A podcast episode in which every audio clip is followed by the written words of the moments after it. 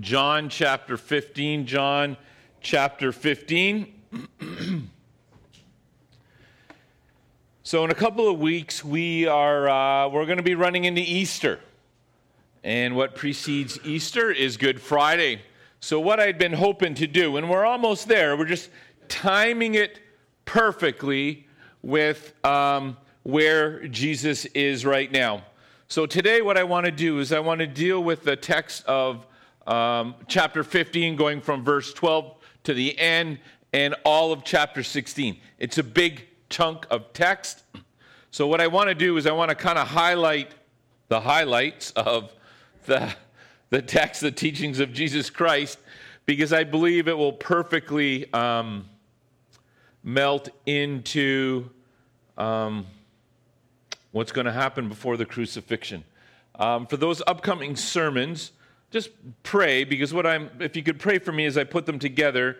So we're going to, like, Good Friday is going to be almost like a two part series. We're going to start next week and go in. And what I want to do is I want to kind of get into the background of everything that's kind of going around um, Jesus at that time. We're going to go into a little bit why the details that the scriptures give us about the trials, why those trials, why those trials happen at that time.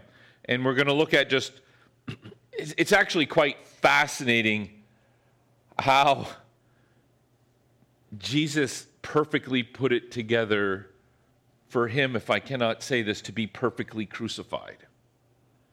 It's such a horrible way to think of it, but that how he designed everything, and even in what was going on in the, the capital of Rome, was affecting the decision making that was going on on the ground in Jerusalem the day Jesus was presented before Pilate and obviously given up for crucifixion. It's just, it's astounding, it's amazing.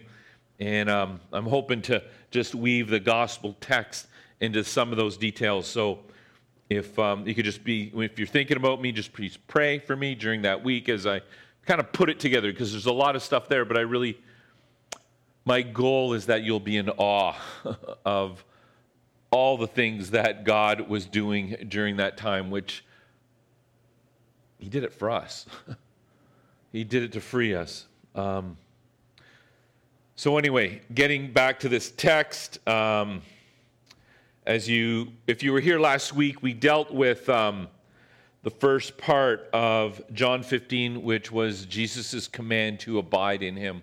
What does it mean to be um, abiding in the vine? And Jesus Christ used this, this parable, and the analogy was God is the gardener, He is the vine. And he, and he made a very specific statement I am the true vine, I am the only vine that gives life.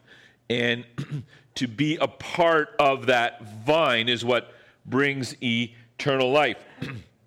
now, the timing of this teaching is actually uh, no small thing. He's been in the upper room He's been having the Last Supper. He announces that one of them is going to betray him. So Judas takes off. And what Judas has got to do, he's got to leave. And next week, we're going to look at the map and how where Judas has got to go to get to the high priest to say, I know where we can find Jesus. So then when he gets to the high priest, the high priest has to talk to the Roman soldiers. He needs to get the guards in place, and they're going to come and arrest him. So, in that meantime, Jesus, being wise as God is, says, Hey, listen, I think it's time we get out of here.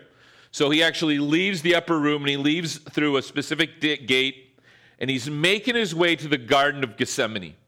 And the Garden of Gethsemane is almost Jesus's, for lack of a better word, prayer closet. It is that place where he finds peace, where he can pray before God the Father.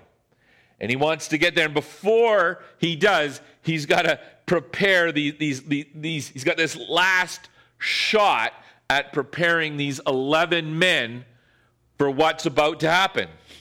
They still don't understand.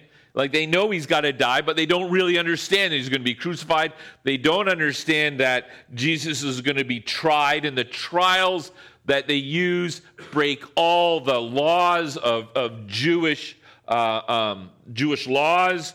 just to be able to rush Jesus to that cross. So they're both they're shattered, they're confused, they're perplexed, they're distraught. So these 11 guys are just following Jesus. And he explains to them, "Hey, I need you to dwell with me, right? I need you to abide." And that was the purpose of John 15. And if you don't remember, I read a quote, and I'm going to read you the quote, and it talks about what does it mean to abide in Christ. J.C. Ryle, a great preacher from the 1800s, simply writes To abide in Christ means to keep up a habit of constant, close communication with Him, to be always leaning on Him, resting on Him, pouring out our hearts to Him, using Him as our, foundation, our fountain of life and strength, as our chief companion and best friend. To have his words abiding in us is to keep his sayings and precepts, which are his teachings, continually before our minds and to make them the guide of our actions and the rule of our daily conduct and behavior. Remember that? It's to place your affections in God, to let him to be the captain of your life, so to speak. So this morning, I want to highlight from Jesus' final words that if you are abiding in Christ, there's going to be fruits of abiding in Christ. There's going to be certain results of your life that if you abide in Christ, you do the things that He's telling you, four things are going to happen. There's actually more. These texts are incredibly rich, but we're going to, I'm going to highlight the four big ones. The first fruit of abiding in Christ is that you will love one another. You will love one another, and I will cover that. The second one, the fruit of abiding in Christ, is you will suffer persecution and hatred. You will suffer persecution and hatred as the second point. The third point is if you abide in Christ, you will have help. You will not be left on your own. You will have help in the person of the Holy Spirit. And the final point, fruit of abiding in Jesus Christ, is you will have joy and you shall overcome. These are the fruits, dare I say, promises that Jesus Christ makes in these texts. So this morning, please take a look at verse 12 of chapter 15 of John. I'm just going to read different segments of the text as we go through. And remember, the first fruit of abiding in Christ is you will love one another. Verse 12, this is my commandment that you, want, you love one another as I have loved you. When you're wondering, what does Jesus want of you? Bing, bang, boom, right? It's right there. This is my commandment. This isn't my suggestion. This isn't my opinion. This isn't something that'll make life nicer for you. No, no, this is my commandment. As you abide in me, is that you love one another. And now he models it as I have loved you. And what we see in this text is this beautiful portrayal of the Trinity. You have God the Father, and Jesus Christ is doing this to bring glory to God the Father. And as we listen to Jesus, we are blessing Jesus and bring glory to God the Father as we love others. Notice verse 13 says, Greater love has no one than this, that someone lay down his life for his friends. Even in that Greco Roman Empire, one of the highest acclaims of demonstrating your friendship is to give your life for someone. Verse 14 You are my friends if you do what I command you. No longer do I call you servants, for the servant does not know what his master is doing but I have called you friends, for all that I have heard from my Father, I have made known to you. You did not choose me, but I chose you and appointed you that you should go and bear fruit, and that your fruit should abide, so that whatever you ask in the fa- in, in you ask the Father in my name, he may give it to you. These things I command you, so that you will love one another. If you are well versed in uh, biblical text, you know there's actually three Greek words that talk about love. This is the word agape. This is a love that means to esteem, to direct your will in finding joy in someone. It's not that fluttery feeling kind of love that we see in movies today or romance novels, but I know no one's reading those here.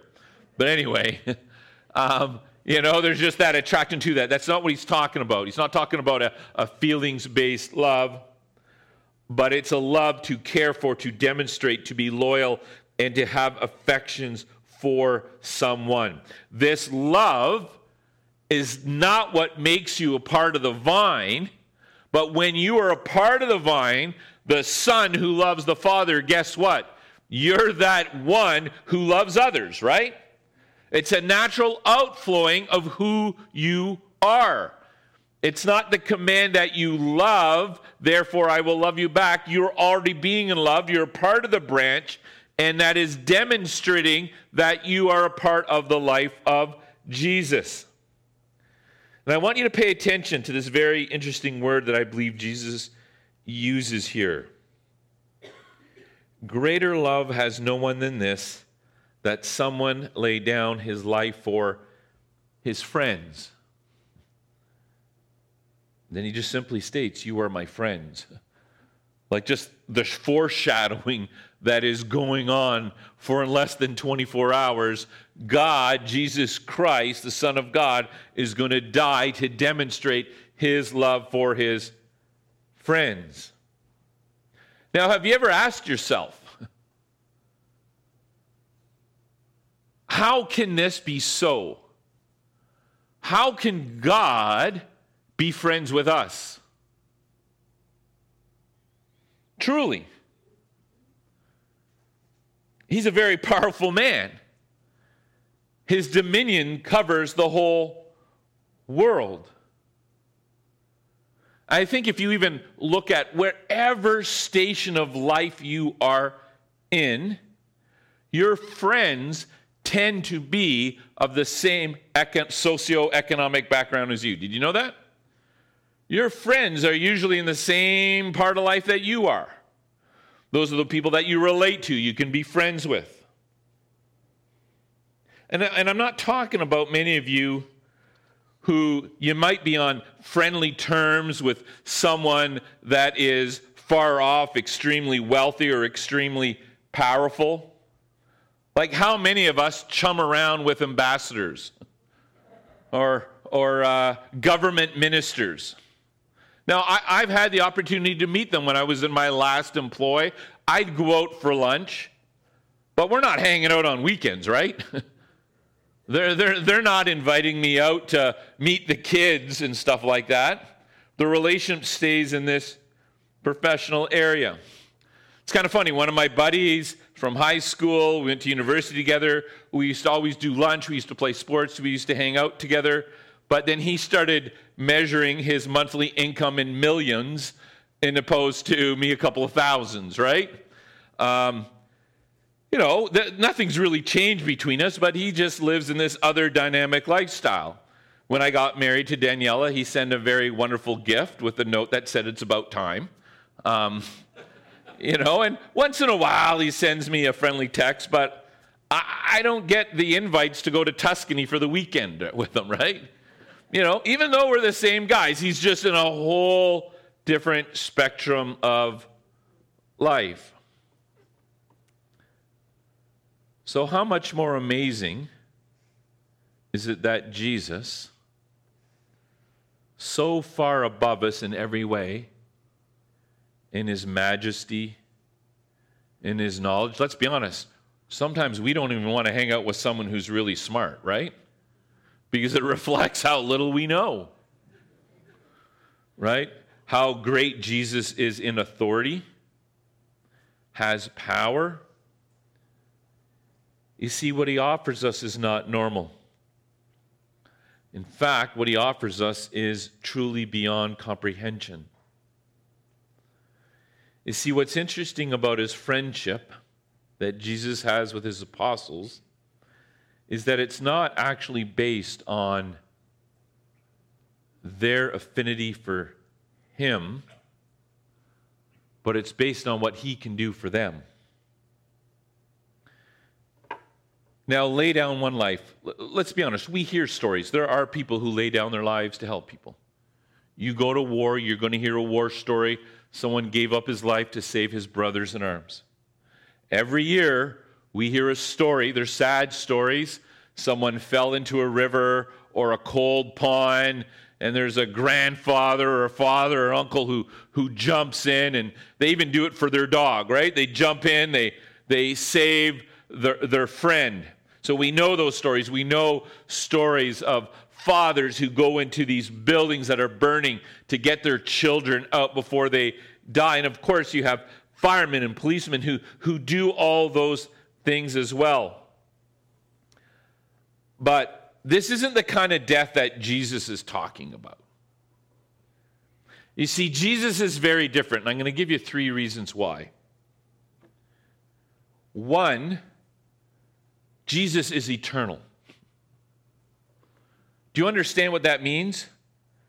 Jesus is never going to die. He was never going to die. He was never supposed to die. So when he makes that choice to go on that cross, he's not doing something that would have happened anyway. You with me on that one? It's not like he would have gone old. You know what? I'm going out. Uh, I'm going out in a big way at 33, right? The heck with the kids and the grandkids. My family will talk about it for decades. No, it's not like that.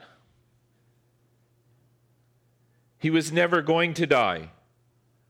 But he made that conscious choice to die. He made the conscious choice to save us from the rightful wrath of his Father towards sin that we deserved. The second aspect that differentiates Jesus from other people going to die is Jesus knew he was going to die. There was 100% certainty. The person who runs into that river to, send, to save their loved one, they're hoping they're going to cheat death. They don't go in there like it's not like a life exchange, my life for those for theirs. They're, I know they're thinking about that. But there's still hope. And the fireman who goes into that burning building, you know, he's going up all masked up, prepared. He's not preparing to die that day. Jesus is preparing to die. But this is the big thing that differentiates Jesus' death and his friendship for us than anything we can offer is that when Jesus died on the cross, he did it when we weren't friends. We weren't friends when he died on the cross. Jesus died on the cross when we were enemies, when we hated him, we despised him. You see, it was the death of Jesus that makes us friends. Paul writes in Romans 5 8, God shows his love for us and that while we were yet sinners, Christ died for us. Not only that, Jesus died for you knowing the details of every wicked thing you have done. Jesus died for you knowing every sinful thought you've had. Jesus died for you knowing every single corrupt, twisted thought that has existed in your heart. And yet, Jesus died for you. You see, this is the friendship that Jesus offers. This is an unchangeable friendship. My friend, if I could say there was one single greatest possession to have, it's to have Jesus as your friend. See, what Jesus is getting at here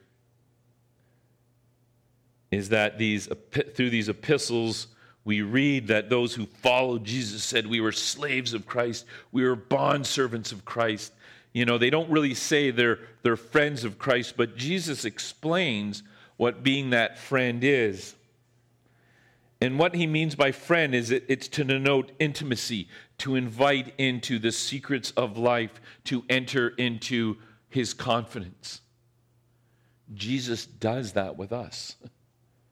He invites us into the inner sanctum. I used to have a, a friend when I was younger, and um, they used to always have family meetings, and it always happened to be when I was there at the house. And they would always go over to the other room to have this family meeting and totally ignore me, right? We got to have a family meeting. And I'm like, are they deciding whether they're feeding me dinner tonight? Or like, I just never knew what it was. And I wasn't even allowed into the, the sacred study of the Father. Eh, it was just weird. But anyway, but it, what, how did that make me feel? It made me feel like an outsider, like, you know what? I don't really think I want these people as friends. That's not God. That's not Jesus. Come on in.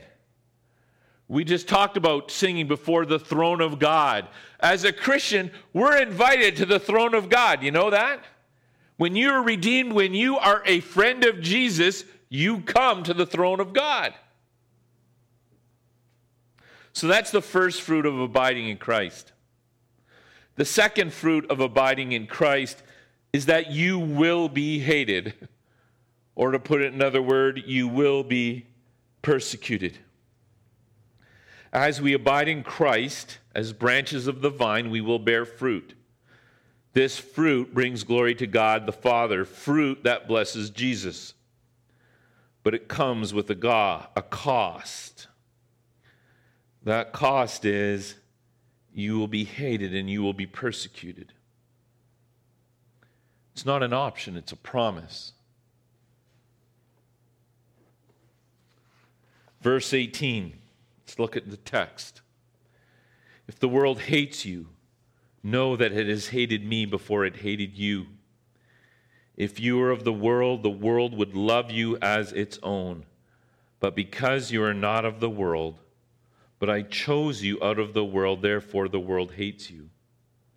Remember the word that I said to you a servant is not greater than his master.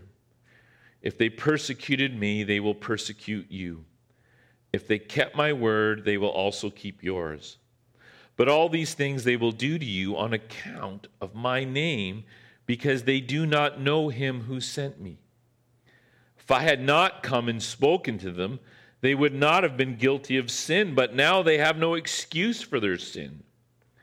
Whoever hates me hates my Father also. If I had not done among them the works that no one else did, they would not be guilty of sin. But now they have seen and hated both me and my Father. But the word that is written in the law must be fulfilled. They hated me without a cause. Listen, there are those of us that call ourselves Christians who believe we can walk the fine line in this world, that we can be accepted, we can be respected, we can be admired, whether it be personally, relationally, or even perhaps in, in business. Some of you believe that you can have a strong testimony that people will flock to you like a moth comes to a, to a flame. And you might believe that great things will happen. And you know what? It's true. It can happen. But it's only going to happen so long. And why do we know this? Because Jesus Christ, who lived a perfect, loving life, who led a perfect, loving ministry. Can anyone here of us say we could do it better than Jesus? Jesus didn't try to take away their throne, he did not try to take away their power. Even when we study human history, the Bible is abhorred. Communist tries to crush it. They don't want you to have it. Just a couple of weeks ago, I shared with you, I was visiting friends, missionary, a couple of weeks, couple weeks about a month from now, um, one of my friends, Rob, is going to be coming. He's going to be speaking. Incredible man. He was able to run ministry into Albania, which was considered the most communistic, most unfriendly, hatred country towards Christianity in the world. In that old capital that exists in Albania, I think it's in Tirana, if I remember correctly, that is where the headquarters of his ministry is now set up. In a place where they persecuted, hated Christians. God does good work, amen? And he does things, but the world hates Christians. Why? Not because of us, but because of who we represent. They hated Jesus, they killed him. Verse 22, he says, If I had not come and spoken to them, they would not have been guilty of sin. But now they have no excuse for their sin.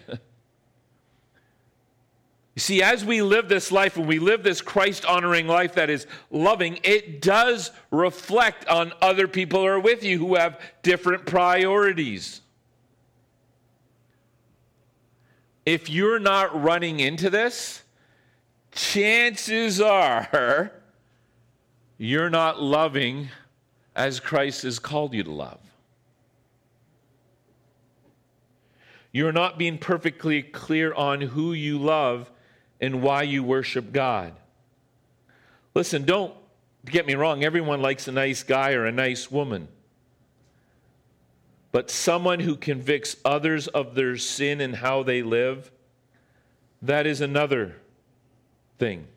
Now, I'm not advocating you going to your workplace, setting up a soapbox, and going up and preaching to everybody. I know a guy who thought that killed his business. His dad had a 42 year business doing dry cleaning in a city. Great testimony. The, the sons, three sons, thought they dad wasn't doing it enough because they had the idea everybody had to, to, to know who Jesus was by six o'clock on Tuesday.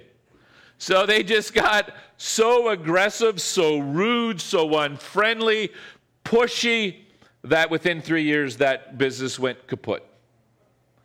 Right? That's not what he's calling for. He's not saying don't allow the world to hate you because of you.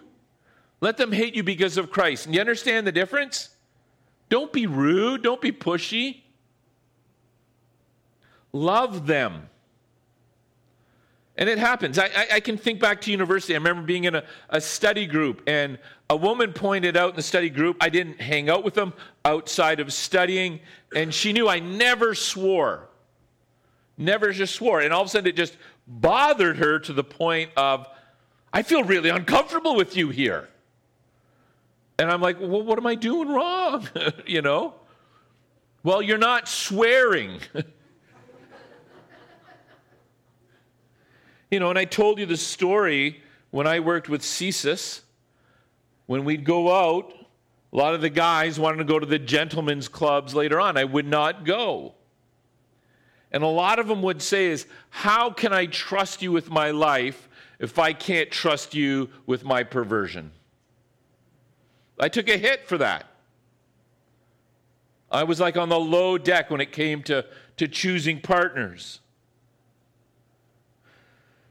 Many of you know if you overwork in the workplace and it makes your other employees look bad, they will ostracize you. They will treat you differently. They will not be welcoming. It doesn't matter how super chill you might be as a, a man or woman, but when you're working for God's glory, yes, you should be your employer's dream employee.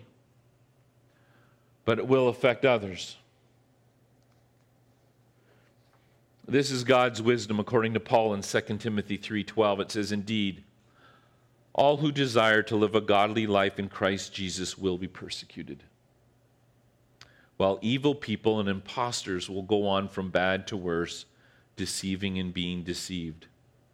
But as you know, continue in what you have learned and have firmly believed, knowing from whom you learned it, and how from childhood you have been acquainted with the sacred writings, which are able to make you wise for salvation through faith in Jesus Christ. Persecution can take on the form of many things. It could be people wanting to blaspheme or swear in your presence, unfair harassments, social ostracization, slandered, mocked. It's ironic in that much of the abuse that I experienced was people who once called themselves Christians or were churchgoers. What's interesting is the 11 men that Jesus is speaking to on this day would all become exceptionally bold men for the gospel of Jesus Christ. Every single one of those 11 men would be beaten, stoned, intimidated, arrested, killed, all for the sake of the gospel. Let me ask you a question. What would you give up for the gospel? Would you be willing to give up your high school friends? Would you be willing to give up a business partner? Would you be willing to die for Christ? If you find yourself in the workplace or with your friends or family that you shrink at public shaming, you shrink at unfair harassment or being teased, and that, that was true. There was some guys did some pretty funny things against me that I had to laugh with them when they would tease me. Um, but if you shrink away from that, how much more would you think shrink against true persecution? Matthew 10 32 says, So everyone who acknowledges me before men, I also will acknowledge before my Father who is in heaven. But whoever denies me before men, I also will deny before my Father who is in heaven.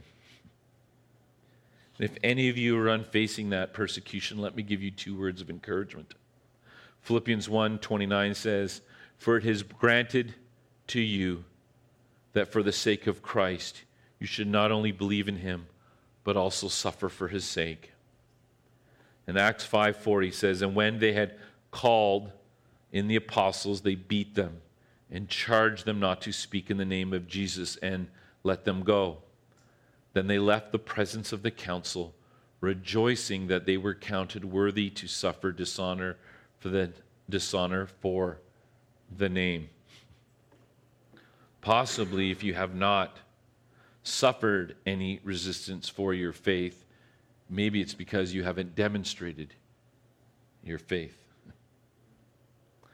Now, if that's not discouraging enough for those 11 guys that are following Jesus at that time, do they say, you know, all of a sudden are they lagging behind him? Hey, Jesus, I know you're going to the garden. I'm going to hit 7 Eleven, right? I need a, I need a chicken fajita or something, you know, and kind of drift away.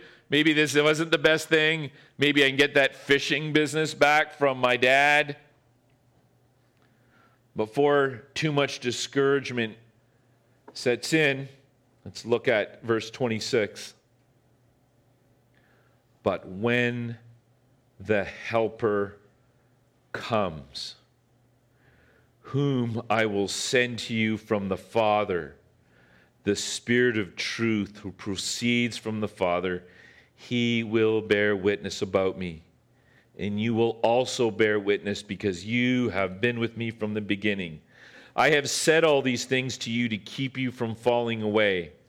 But they will put you out of the synagogues indeed. The hour is coming when whoever kills you will think he is offering service to God. So, not only that, the people that are killing you aren't doing it to be mean and hateful, they're doing it because they think they're loving their God.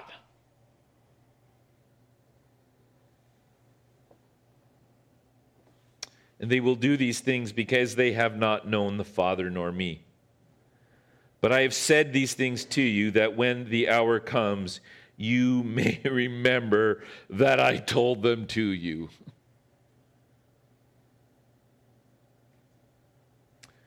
You see, we talk a lot about the gospel, but we don't really talk a lot about the cost. You see, these people who are about to crucify Jesus, Jesus is telling them there's a pretty good chance they're going to treat you the same way, and it's heartbreaking. But here is the good news you will not be on your own. On your own. In fact, it's better I leave so that the Holy Spirit can come. Verse 7 Nevertheless, I tell you the truth. We're in chapter 16 now. It is to your advantage that I go away. For if I do not go away, the Helper will not come to you. But if I go, I will send him to you. And when he comes, he will convict the word, world concerning sin and righteousness and judgment. Concerning sin, because they do not believe in me. Concerning righteousness, because I go to the Father, and you will see me no longer. Concerning judgment, because the ruler of this world is judged.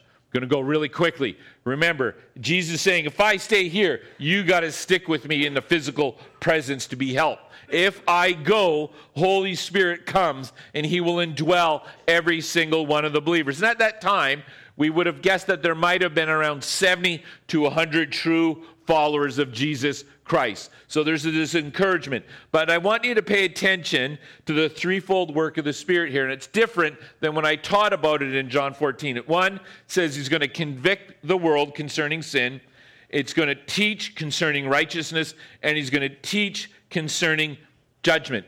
Now, the reason I need you to pay attention is that there's two ways to look at this. When we read that thing, it's going, convict the world concerning sin we sometimes believe that this is a negative thing, that the Holy Spirit's going to convict of sin, which means, oh my goodness, I'm aware of my sin, I'm going to be judged to hell and eternal torment. But Jesus Christ is not mentioning that there's a judge here. So there's a different purpose that he's telling the apostles about this conviction of sin. What he's simply telling him there's a sense when he uses this word, it's that when you preach or teach or share the truth of the gospel with people, it's not my job to convict you of sin. Did you know that? I don't need to sit here, get a biography, and listen, I've known Joey Locke since he was 14. I can get a big, long, just kidding, Joey. Um, you know, we're going to list out Joey's sins and we're going to make him feel tormented and shamed. That's not what it's about. What it is, is that when I, my role is to bring truth, but the Holy Spirit's work is in your hearts. And when I talk about you being distant from God and that you are broken, the Holy Spirit starts working in your head say, Yeah, you're pretty messed up. Right? Yeah, you are broken. That relationship that you have at home with your spouse, that is a cold, frigid relationship. And you don't want anybody to hear about that. Right? It starts working in your heart. Wow, there's shame. And what it means by this is I don't have to provide evidence of your sin or demonstrate your shame or the judgment. The Holy Spirit already does that. But the way He's doing it, He's bringing to you to a point that you start to understand I need Jesus.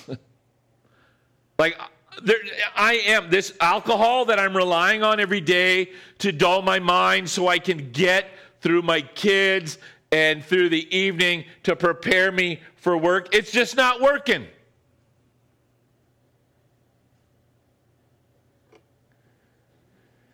You see, when the Holy Spirit starts working in your heart and convicting your sins, they will start to believe that they need something. See, the basis of the power of my preaching does not come from the words that I speak. The power comes from the Spirit within your hearts. And we all have His Spirit, and it attests It's the Holy Spirit working within you that empowers my words. It is the Holy Spirit that uses the conviction of your heart that leads you to the truth that you are not right before the holy God. Anybody who lives on this earth sees the majesty is around them. They know there's someone greater than him. We know in Romans it says we try to suppress the truth. Hey, I'm going to be agnostic. I'm going to be atheist. There is no such thing. They have purposely seen that there's someone for their life that they are accountable to. What do I do? What do I do? How do I rid myself of this guilt? How do I rid myself of this shame? What must I do to receive forgiveness?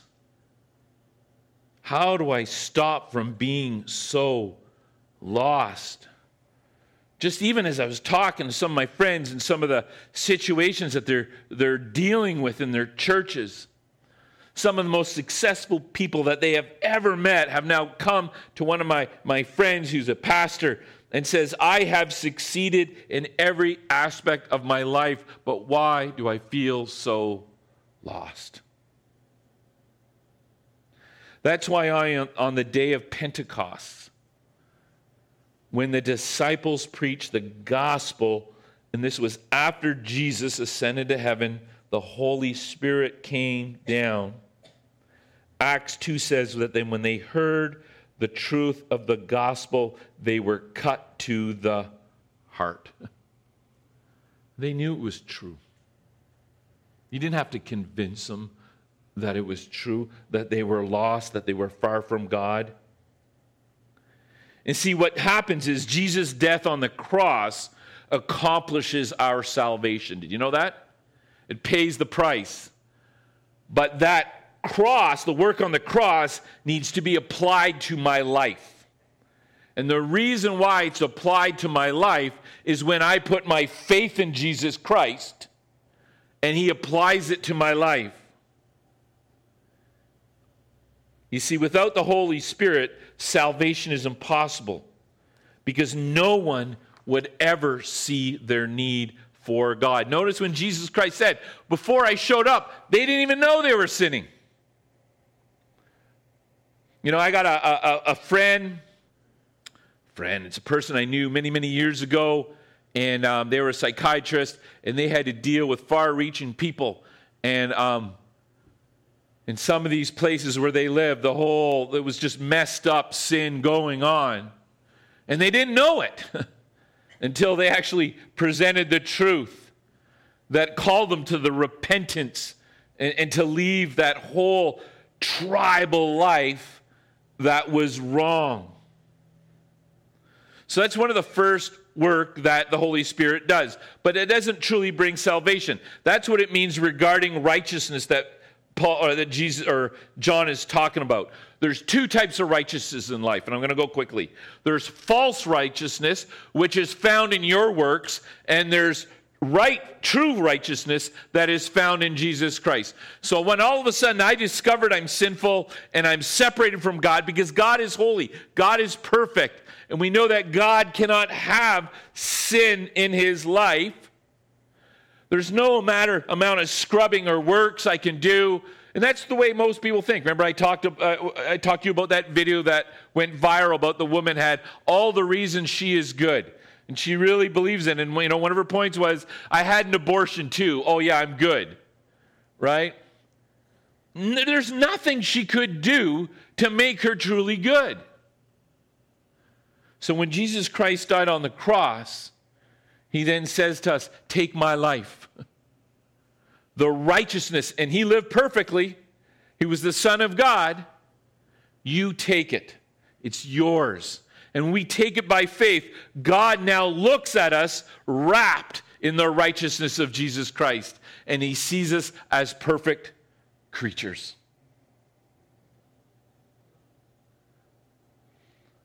You see, that's why Jesus needed to not only die to take the wrath of our sins, he needed to rise from the dead. Because that was God accepting the sacrifice and now his righteousness can be our righteousness. You see, our conviction of sin leads us to the conclusion that we cannot fix our relationship with God. We need help. And finally, verse 11, it says, concerning judgment. See, here again, the Holy Spirit helps you in giving us an understanding that once we have faith in Jesus Christ, Satan's rule in our lives is gone. There is no judgment for those. There is no condemnation for those who are in Christ Jesus. Not for a little while, not for as long as you do good works, not for a long time if you're able to really keep up the good works. No, no, no. It's eternal. The good news starts now. Satan has no say over you, there is no judgment. It is forever. Satan is thrown out of your life. He has no rightful rule to you, and we are no longer under condemnation. That's what happens when we go from being enemies of Jesus to friends of Jesus. Amen? That friendship is eternal, that friendship is real. We now have the King of Kings and Lord of Lords who reigns in our lives, and we are no longer bound to sin. We are free in Christ. So finally, the Holy Spirit leads us in truth. And there's three points I want to make. It's going to be really briefly on truth. Truth separates itself from error. When there's information, truth separates it, right? It's like the sun that comes in and, and, and disinfects all. I was once a part of a church that valued unity over truth. So, what they would do is we're going to do away with certain biblical teachings. So, if we don't concentrate so much on the Bible, we could all be together. No, no, no. We're to be right before God. We're, we're to be God centered, not man centered. See, uh, truth uh, of Jesus Christ protects against false worship. It, present, it, it, it protects against worshiping a false Jesus. Um, and finally, truth draws us closer to Jesus. As you grow in your faith, you want to know him more. You want to know his word. Now, what happens is there's two things that generally happen in a Christian's life. You guys have heard me say this. Luther was quoted as saying, um, living the Christian life is trying to be drunk riding a horse, right? You either fall off on one side or the other. One is the side of legalism, where you start to think your righteousness puts you in a good place with God. The other side is you start to think, well, God saved me. I can live any which way I want. What corrects both is understanding what the Bible truly says that if you love me, you will follow my commands. It's not a work, it's a blessing. And I want you to turn to the last verses here, guys verse 19. And I'm just going to read the text which demonstrate the final fruits of abiding in Christ is that he turns his sorrow into joy and it demonstrates that he has overcome the world. Let's look at verse 19. It says Jesus knew that they wanted to ask him, so he said to them, "Is this what you're asking yourselves what I meant by saying, a little while and you will not see me?" And again, a little while, and you will not see me. Truly, truly, I say to you, you will weep and lament. What did they do when Jesus was crucified? They wept and lamented, they ran. But the world will rejoice. You will be sorrowful, but your sorrow will turn to joy.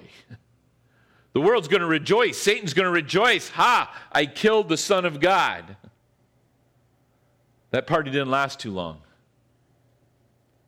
Verse 22 So also you have sorrow now, but I will see you again, and your hearts will rejoice, and no one will take your joy from you. In that day you will ask nothing of me.